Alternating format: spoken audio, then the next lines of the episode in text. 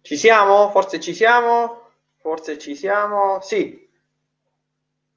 Allora, ben ritrovati, ben ritrovati. Come, come di consueto, come ogni mercoledì, ci troviamo per la nostra quarta puntata del podcast con Don Bosco. Come al solito e come vedete non sono solo, ho al mio fianco, virtuale per adesso, la mia amica Marta. Ciao, ben ritrovati cari ascoltatori e ciao Matteo.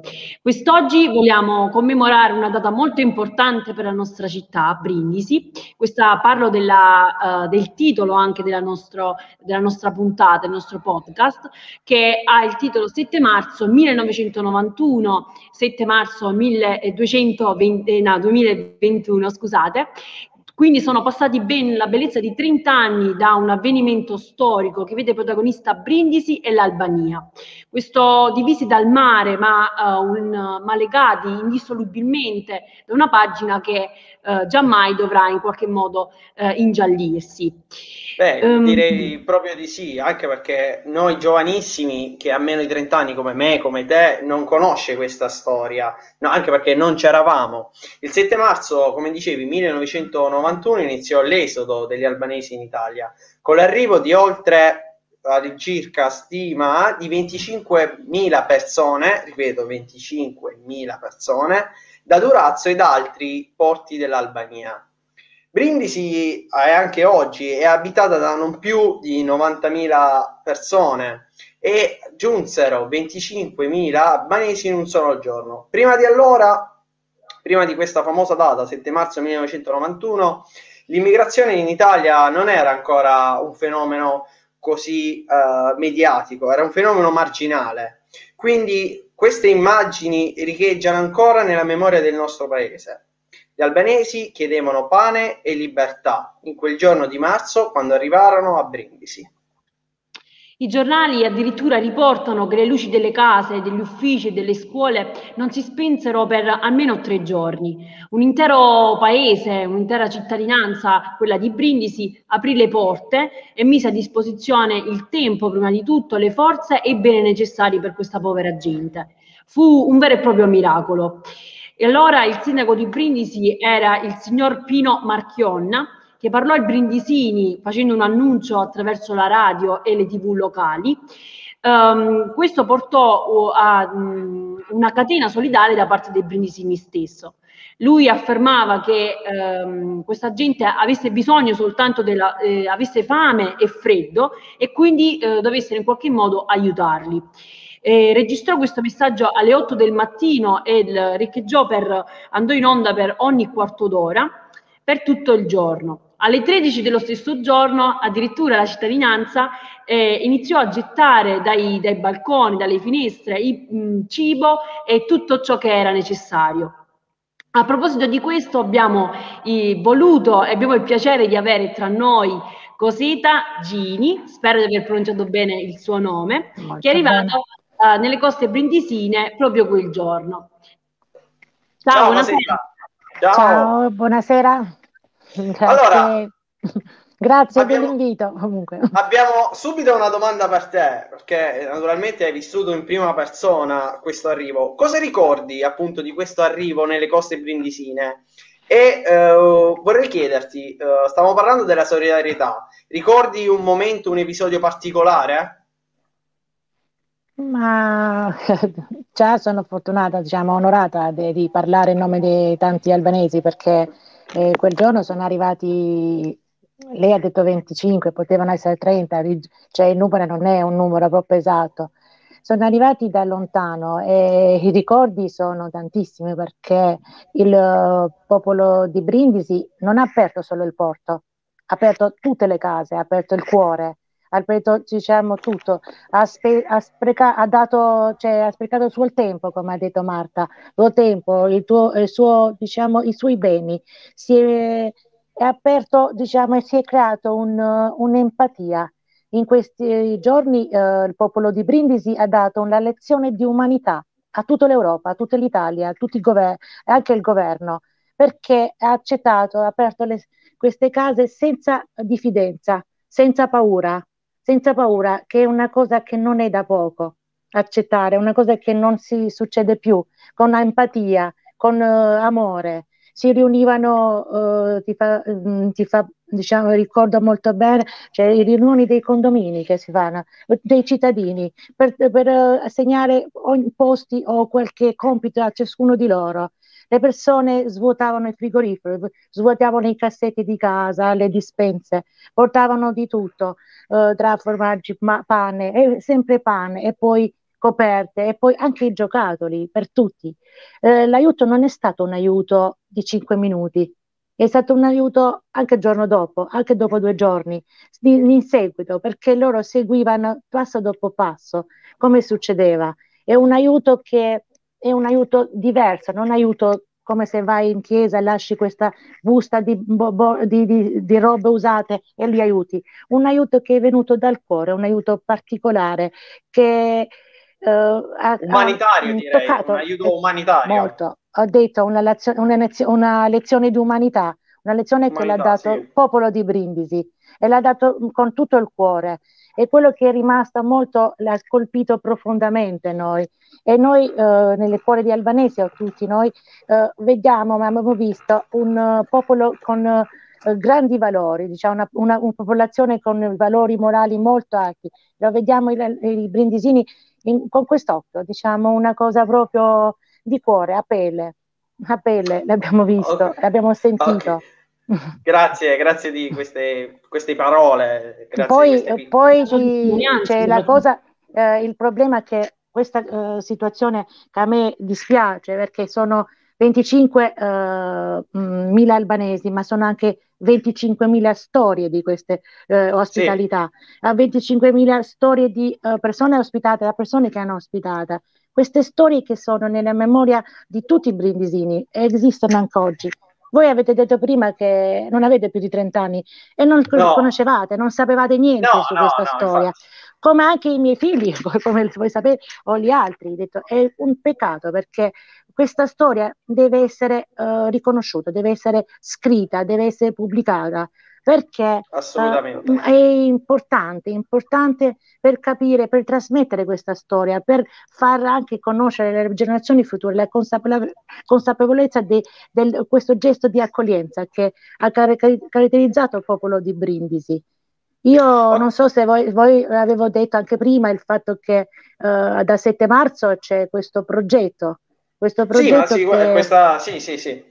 Sì, sì, avremo modo di parlarne. Avremo adesso, modo di parlarne dopo. Adesso volevo, volevo porti una, una curiosità, anzi, eh, ricordo, sappiamo bene che purtroppo nei tanti naufragi che eh, si succedono, molto spesso ci sono anche tante vite che si spezzano. Adesso volevo, volevamo chiederti, no? Ma ci sono stati, ci sono state molte vittime e c'è vittime e soprattutto c'è un, um, un modo per commemorarle in qualche modo?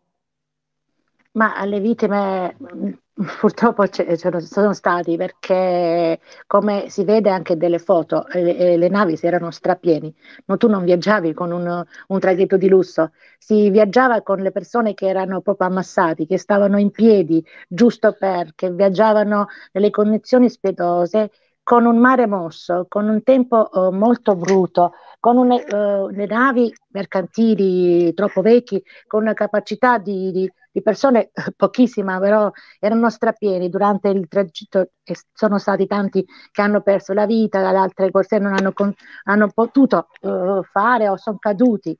E purtroppo queste sono, vengono commemorate come viene commemorato il giorno, perché la maggior parte è arrivata, loro sono un po' anche, non lo so, sono lasciati un po' così nell'ombra, perché sempre viene memor- commemorato la giornata che eh, più di venticinque persone ce l'hanno fatto, sono arrivati, sono arrivati verso questa luce di speranza. Diciamo che detto, la, la maggior fame. parte è arrivata, quindi... La maggior parte, mette... perché... Cioè, eh, okay. Il numero non era questo. Ok, ok. Allora, anche grazie, insieme a te. Allora, io ho fatto delle ricerche, eh, diciamo, vogliamo capire anche insieme a te di questo esodo. Diciamo, adesso io dico alcune cose, poi magari eh, tu, eh, se ti ricordi qualche episodio, eh, puoi dircelo. Allora, parliamo di questo esodo eh, perché... Eh, gli albanesi sbarcarono appunto a Brindisi, ma dopo a Bari, eccetera, perché c'era una dittatura comunista nell'Albania. Mentre tutto il resto dell'Europa usciva dalla guerra ed entrava nel benessere, in Albania il tempo si fermava e un'intera nazione veniva oscurata in toto dagli, guardi, dagli sguardi esterni. L'ideale era un paese nuovo, eh, socialista e, e indipendente, la realtà una, una feroce dittatura. La feroce dittatura dovuta a Enver Hoxha. Era un, un feroce dittatore che diede inizio anche a un meccanismo di repressione forzata, uno, dai, uno dei dittatori più violenti e trucidi nei confronti di ogni libertà eh, di pensiero e di espressione. Vietò il culto di religione o di qualsiasi forma di credo, trasformò tutti eh, eh, chiese, sinagoghe in eh, uffici di Stato. Eh, il, il popolo era povero, malnutrito, spaventato e non poteva esprimere in nessun modo il suo pensiero. La politica estera ha portato il paese all'isolamento esterno. Diciamo, mentre il mondo eh, cambiava, l'Albania rimaneva un po' indietro negli anni. Ora, fatta questa premessa, che magari è una premessa molto, eh, come posso dire, l'allargata, ci puoi raccontare, se ti va, comunque un episodio particolare o comunque come si viveva realmente questa dittatura comunista in quei tempi? Allora, mh, sì, è vero, dopo la seconda guerra mondiale noi siamo eh, entrati nel tunnel del sistema comunista, del tutto il campo comunista, cioè seguendo quello, la, la scia dell'Unione Sovietica, e siamo stati sì. per quaranta anni. quaranta anni di una chiusura totale, chiusura totale politica, economica, culturale.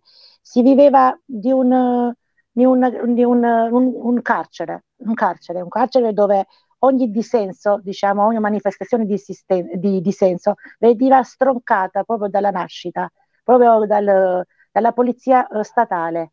Non avevi neanche, ti dava lo Stato, dava anche minimo di, di, di, di eh, senso di libertà o iniziativa personale. Personale.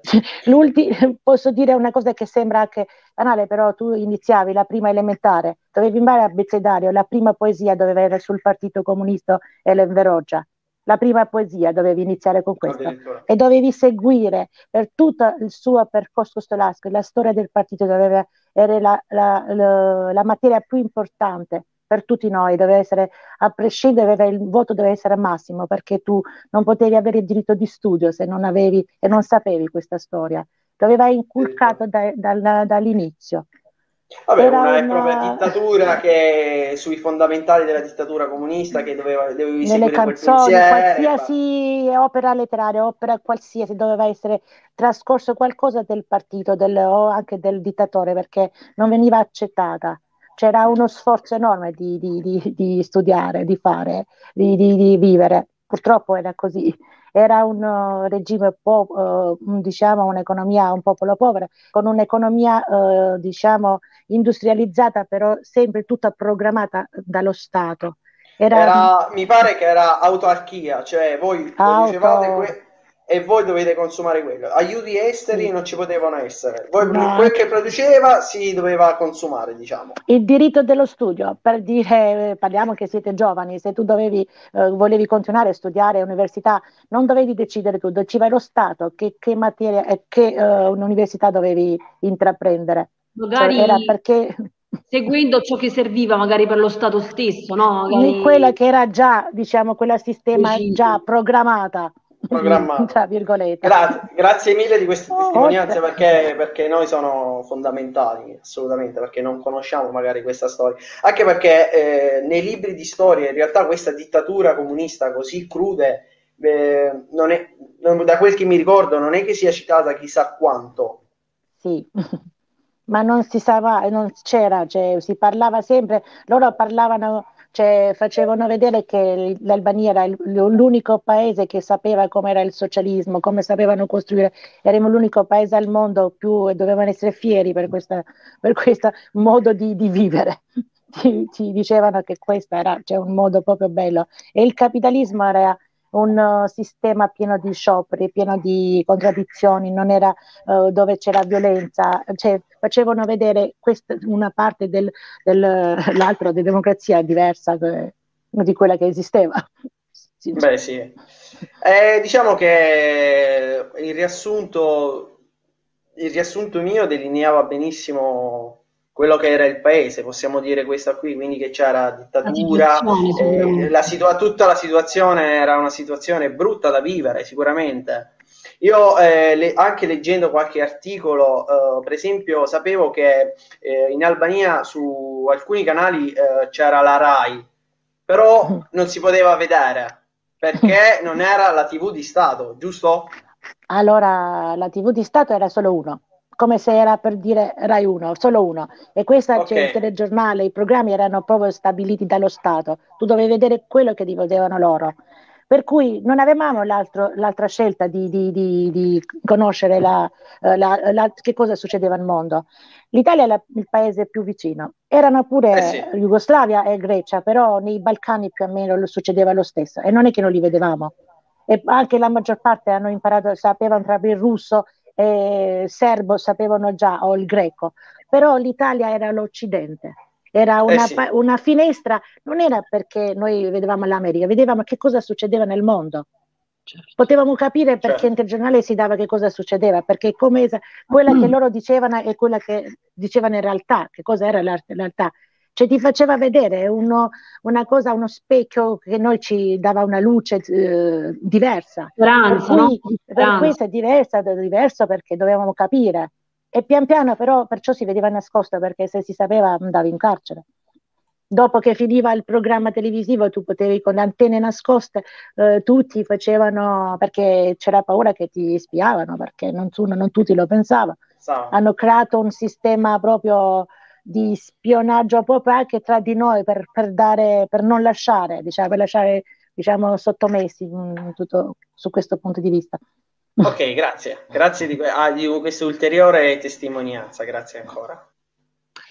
Adesso uh, ancora grazie Cosetta, uh, vorremmo mh, parlare col signor Bruno uh, Mitrugno, che quell'evento storico lo ricorda molto bene poiché uh, era direttore della Caritas Diocesana. Buonasera, le posso dare del, del tu? Ciao, buonasera a tutti carissimi, ciao. Buonasera. Allora, eh... permettetemi, permettetemi prima di fare delle domande, ecco, dico forte grazie a voi giovani che organizzate questi momenti di, di memoria storica, bravi anche tecnicamente, eh, ai miei tempi eh, eh, comunicare, eh, comunicare nelle parrocchie eh, lo si faceva col ciclostile, ecco. Quindi eh, questo del novantuno avveniva trent'anni fa, quando voi neanche c'eravate. Non c'eravamo, eh, ancora dovevamo eh, nascere. Però vedete eh, l'importanza della memoria. Eh, senza memoria, diceva qualcuno, non c'è futuro. E, e pensate un poco, a proposito dell'olocausto nazista degli anni quaranta, eh, oggi è, è, è oggetto spesso di negazionismo. E, e, lo scrittore Primo Levi mh, diceva che se comprendere è impossibile, conoscere è necessario, perché ciò sì. che è accaduto può ritornare, vedete, le coscienze possono essere sedotte e oscurate, anche le nostre. E, sì. e, quindi l'importanza della memoria, eh, della memoria storica, quindi grazie ma, per quello che, che fate noi, su questo versante. No, noi lo facciamo, eh, personalmente io e anche Marta siamo persone molto curiose su determinati eh. aspetti. Uno di eh. questi era appunto che c'è stato questo anniversario, però eh, tramite alcune testimonianze di mia madre, di... Uh, di persone un po' così sparse abbiamo saputo, però realmente volevamo capire cosa è successo. Ora, le voglio fare subito una domanda. Sì. Uh, io vorrei capire, questo esodo era, uh, pre- era, si era a conoscenza già da giorni o è stato un fulmine al ciel sereno? E materialmente, voi eravate provvisti dei viveri necessari per dare da mangiare appunto a questa uh, povera gente? Cominciamo con eh, la prevedibilità. Vedete, negli anni novanta, stiamo parlando quindi prima dell'esodo, ha inizio l'arrivo sulle nostre coste di tanti profughi albanesi, i, i, in, in piccoli numeri.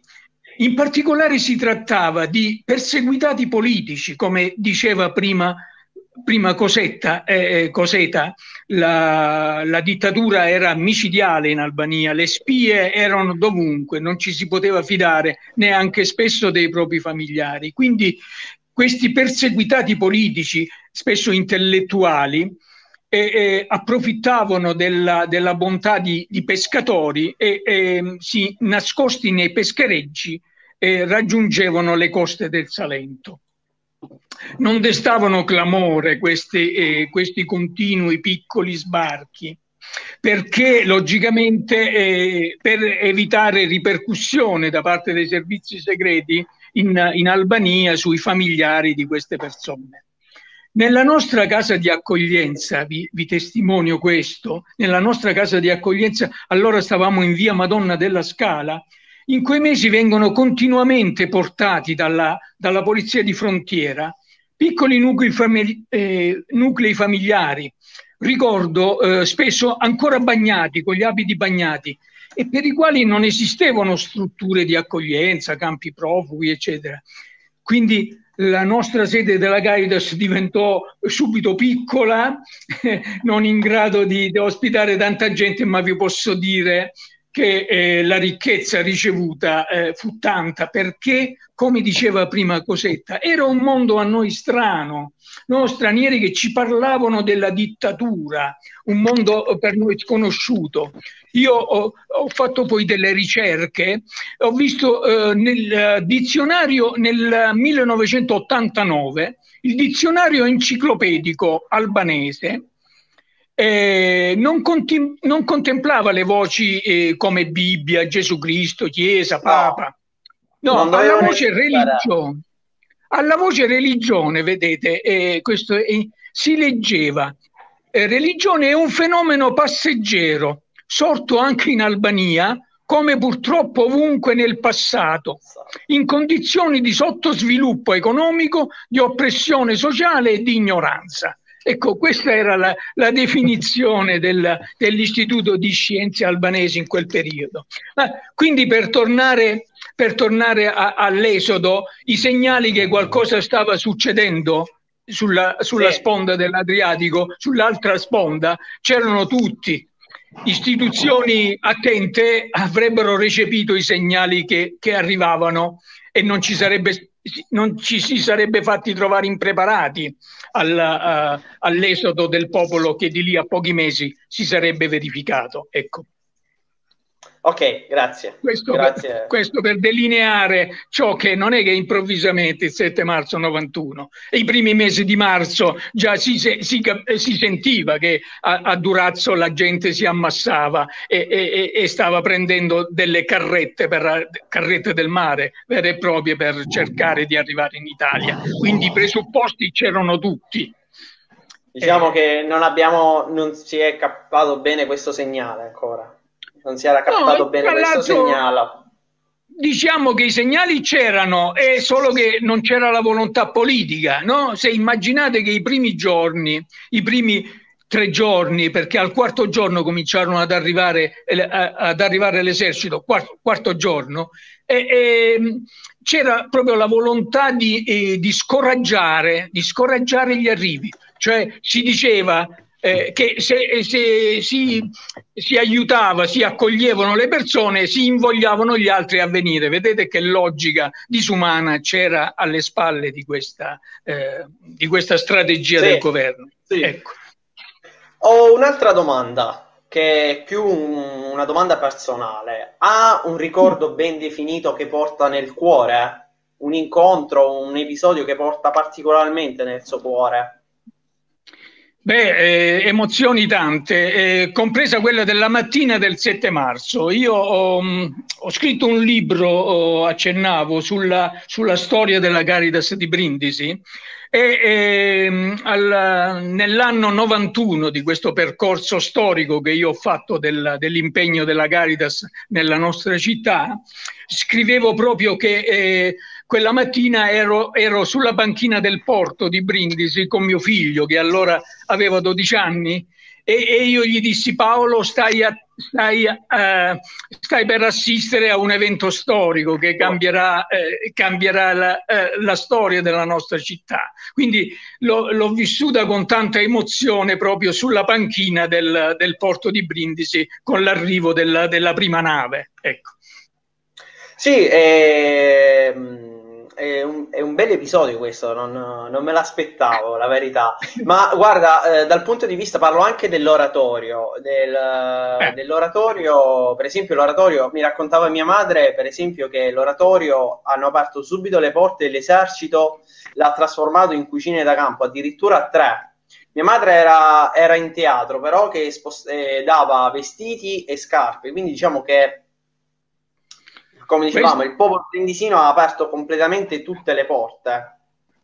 Sì, questo era, eh, avvenne nel, diciamo così, nel secondo, terzo giorno. No? Sì. Quello che, che, che è bello e che mi, mi piace eh, rivivere è, è questo, è, il, è la spontaneità dei primi giorni. La spontaneità, perché non c'erano, oggi c'è la protezione civile, eh, le forze dell'ordine, le forze armate, eccetera, no? Allora c'era quello che funzionò, i primi giorni che cosa fu? Fu il tam-tam, fu il tam-tam sì. tra la gente, che è stato fondamentale. Servono pannolini, e arrivavano i pannolini, servono le, le, eh, la pasta, e arrivava la pasta. E queste... Eh, Eh, queste piccole, questi piccoli gesti di accoglienza che fecero grande la, l'accoglienza totale della, della città. Vedete, eh, l'accoglienza, ehm, eh, la Caritas, la Croce Rossa, le parrocchie, ehm, si, eh, i sindacati, assistenti sociali si, si davano da fare, eh, è grande, però Questo è l'organizzazione, ma l'accoglienza, l'accoglienza la fecero i brindisini. E come che diceva Cosetta, no? Bisogna ringraziare i brindisini, al di là del, delle istituzioni, ripeto, che in quel periodo, no? Come la Caritas, la Croce Rossa, più o meno abituati a intervenire nelle emergenze, qualche cosa, voglio dire, di organizzazione la misero in campo, però grande furono i brindisini. Pensate, io ricordo ancora, c'era una vecchietta nel centro storico, si chiamava Gina, e Gina eh, fece delle provviste di uova, si, pro, eh, si, si prodigò, andò a prendere tante uova e le friggeva in continuazione. In questa, stra, in questa stradina del, del centro storico c'era la coda, la coda del, degli albanesi che si mettevano in coda per mangiare una frittatina. E, e, vedete, oh. questi sono le, le, le, i piccoli gesti, ma le grandi, poi, eh, eh, i, grandi, Io... i grandi valori. Dimmi. Ho una domanda che va un po' controcorrente. Eh, sì. È una domanda che ci ponevamo con Marta. Ma c'è stato qualcuno scettico o che ha tentato di ostacolare il vostro operato? Oppure parliamo di un popolo completamente d'accordo su, su tutto ciò che si faceva? No, no, assolutamente, non, non c'era nessuna, nessuna voce, eh, voce di, di, di odio, diciamo così, come siamo abituati adesso su, sui social contro immigrati o, o, o stranieri. Niente, non ci fu nessuna, nessuna, eh, nessun attacco, e anzi, per esempio, tutte le anime della città, io ricordo allora l'onorevole Eh, eh, Mimmo Mennitti, voglio dire, allora eh, c'era ancora il, il movimento sociale, e eh, fecero un, un manifesto per ringraziare i cittadini per, per l'accoglienza eh, data ai profughi, voglio dire, perché? Perché l'umanità, ecco, venne fuori il buono di, di, di tutti, il buono che, che alberga nel cuore di tutti gli uomini, tutti, indistintamente. E quindi quei giorni, voglio dire, si, eh, si espressero. Se pensate, eh, anche questo, i contrabbandieri. Allora era il periodo del contrabbando a Brindisi.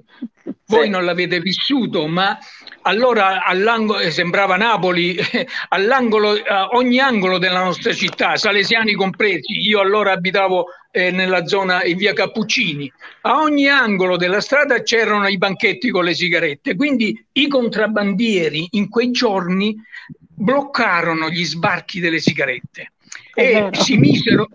si misero a collaborare con i volontari, specialmente nelle scuole, ricordo, andavano nelle scuole a mettersi a disposizione e dire: signori, che cosa vi serve? Questo alle, ricordo alle, alle volontarie che stavano lì nelle, nelle, nelle varie scuole.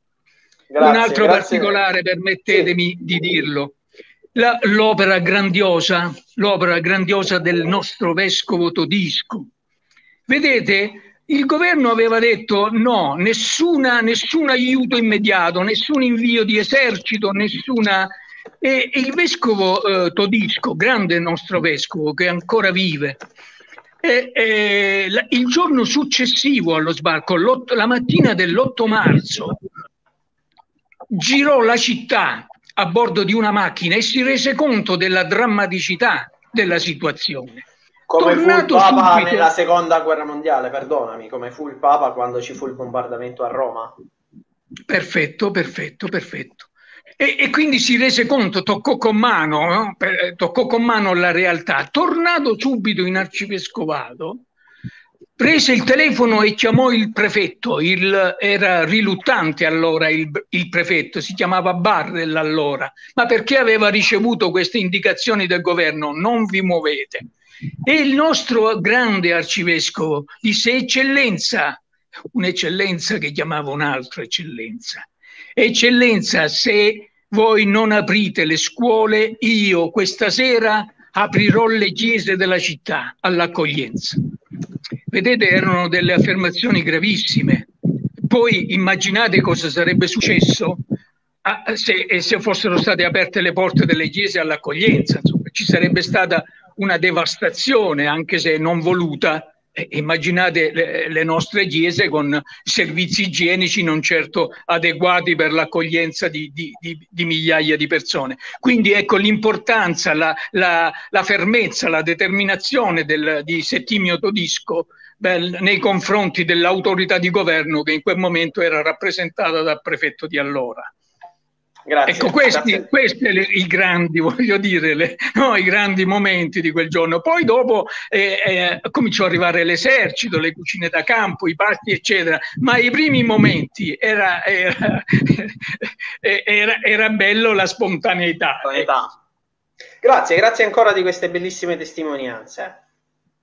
eh, g- grazie a voi, grazie a Cosetta, sicuramente la, la grazie a La ascolto sempre con, con tanta gioia, perché i testimoni, è reciproca, i testimoni si ascoltano, i testimoni si ascoltano. Assolutamente, assolutamente. Bene. Grazie, grazie ragazzi. Perché uh, ci, ha regalato, ci ha regalato anche e fatto comprendere quanto Brindisi sia stata grandiosa, non soltanto in questa occasione, ma Eh, anche eh, in altre, anzi ci auguriamo che ce ne siano tante altre. Sicuramente vorremmo ricordare quella che è stata la commemorazione vera e propria eh, ai trenta anni, cioè il sette marzo del, di quest'anno, quindi scorso, eh, dove il primo cittadino, eh, il sindaco Riccardo Rossi, alla presenza dell'ex sindaco presente in, in quell'anno, eh, come ho detto precedentemente, Mino, eh, Pino Mar- eh, Marchionna, eh, presidente della regione Emiliano, Michele Emiliano, e, mh, e il premio albanese Edi Rama, eh, dove ehm, diciamo ha fatto, ha fa, hanno fatto comprendere in qualche modo quello che è il legame che unisce questi due popoli. Sì, l'attuale primo cittadino poi comunque ha affermato ancora di più eh, queste parole: a fare la differenza quel giorno fu la gente comune che aprì le case e condivise il cibo con gente mai vista prima, dimostrando un senso di accoglienza e solidarietà fuori dal comune. Appunto quello che dicevamo prima. Quella che era, che io l'ho detto prima, perché loro hanno accettato nelle case senza paura. Hanno aperto le porte senza diffidenza, senza uh, nessun fastidio, diffidenza zero. Questa è una cosa che succede raramente. Le persone mai viste, venire, venite da, da un altro mondo, che non parlavano la loro lingua, pochi, vabbè, capivano, però eh, era cioè, una cosa straordinaria che non è successo, cioè non c'è precedenti. Per questo sì. Questa è una... Sì, assolutamente. E poi anche il primo, uh, il premier albanese, vai Marta. Eh, infatti dicevo, anche il premier albanese Edi Rama eh, dice, affermava proprio questa, in occasione di questa cerimonia eh, che a Brindisi trent'anni fa si è potuto toccare con mano quella che è la vera solidarietà fra i, fra i popoli, anche quando purtroppo magari il, gli stati eh, come è successo in questa occasione purtroppo eh, sono un po' lontani da, eh, dall'umanità vera e propria, però la, la, le persone, i cittadini stessi hanno potuto sperimentare e fare esperienza di, della solidarietà, no? Perché poi si sa che ehm, il bene porta il bene, quindi la solidarietà porta altra solidarietà. solidarietà. Quindi di questa, di questa, di questa uh, cerimonia è stata richiesta anche quella che è una medaglia. No, Cosetta, tu proprio ci, ci dicevi l'importanza di, di dare questa, questo simbolo, no? Che è un vero e proprio simbolo, però la cittadinanza di Brindisi. Questa è una richiesta che noi come cittadini albanesi l'abbiamo... Uh, questo gesto. Abbiamo chiesto uh, in nome di tutti i cittadini Uh, albanesi per dare questa medaglia a valore civile al popolo di Brindisi, una medaglia che veramente lo merita, lo merita, che lo sta aspettando da trenta anni.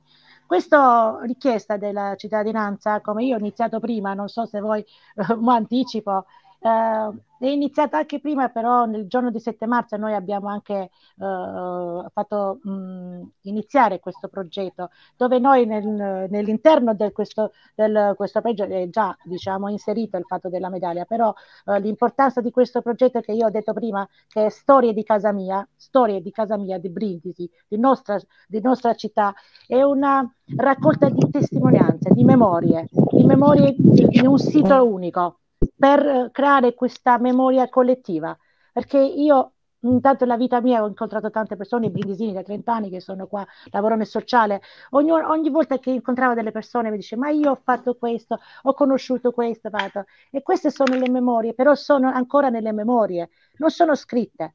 Come giusto lei, uh, Matteo ha detto che ho letto delle cose, ma non so se avete sì. letto lì su Wikipedia che cosa è scritto del novantuno, pochissime cose. Non c'è scritto pochissime cose su questa storia, e queste memorie raccolte in una uh, mappa virtuale lo possiamo uh, fare come una memoria collettiva per lasciare per le generazioni future e per scrivere questa pagina storica di Brindisi. È un progetto bellissimo che durerà un anno, con, uh, potete anche trovare su w w w punto uniricol punto org, là puoi scrivere, puoi, puoi mettere una poesia, qualche scri- uh, diciamo un uh, racconto, una, un, uh, mh, anche un disegno, una foto, non c'è bisogno di essere regista, scrittore, se lo scrivi del cuore, quello che hai sentito e quello che hai provato, le parole escono e sarà una cosa bella per il futuro, per il, nostro, il futuro delle nostre, dei nostri figli, perché questo che oggi è un presente sarà un passato per, per il domani, e questa rimarrà nella storia. Ok, questo grazie. Un... Grazie mille ancora, grazie mille di questi interventi, di, questa, uh, di queste bellissime testimonianze. Vi ringraziamo ancora. Io voglio... Sì. Voglio, voglio, voglio finire con una, con una provocazione, ecco, perché eh, mi è stato chiesto più volte, Bruno, ma se eh, accadesse di nuovo, la città rispondere, come risponderebbe la città? Bene, io vi, vi eh, ripeto che eh, eh, sicuramente Brindisi risponderebbe con la stessa umanità, cambierebbero i modi, cambierebbero i volti e le persone, ma credo sempre nel bene che alberga nel cuore dei brindisini. Sono sicuro che si ripeterebbe il tam tam che allora aiutò ventisettemila persone sbarcate nella città. Ecco. Perciò, lo chiediamo, perciò lo chiediamo questa med- medaglia, perché lo merita veramente. Da solidarietà nasce altra solidarietà, direi, quindi sono sicuro di questo, sono sicuro di questo, sì, sicuramente. Ah, bisogna credere sempre nel bene che alberghi in ah, ognuno di noi. Assolutamente. Eh. Vi ringraziamo di cuore per questa Grazie. testimonianza prezzo- preziosa a tutti noi giovani e non solo, a chi non conosce questa storia, eh, affinché si ricordi ciò, accaduto, ciò che, che è accaduto tempo fa, e, e tutto questo deve essere uno spunto per noi, deve essere un insegnamento per tutti noi. Quindi vi saluto. Grazie ragazzi. Grazie, grazie. E complimenti. Complimenti. Bravi, bravi. Grazie. Bravissimi. Bravi. Buon lavoro. Grazie, ringraziamo la regia soprattutto in questo momento, che grazie a lui che riusciamo a fare questi, a questi primi piani, ah, l'oratorio, di Brindisi, l'oratorio di Brindisi che ci permette tutto questo. Vi invitiamo a seguire oltre YouTube e da poco no, non ci sono proprio. Marta non si sente. Vi invitiamo a seguire sui vasi social Facebook, Instagram e YouTube. Eh, tutte le iniziative dell'oratorio e a mettere mi piace. Inoltre da poco siamo su Spotify, affinché non perdiate neanche più una puntata del podcast. Con me e Marta ci rivedremo mercoledì, in cui parleremo delle politiche giovanili, ma io vi rimando a domenica, dove ci sarà il podcast con i più giovani. Vi saluto, vi auguro una buona serata e grazie per l'ascolto.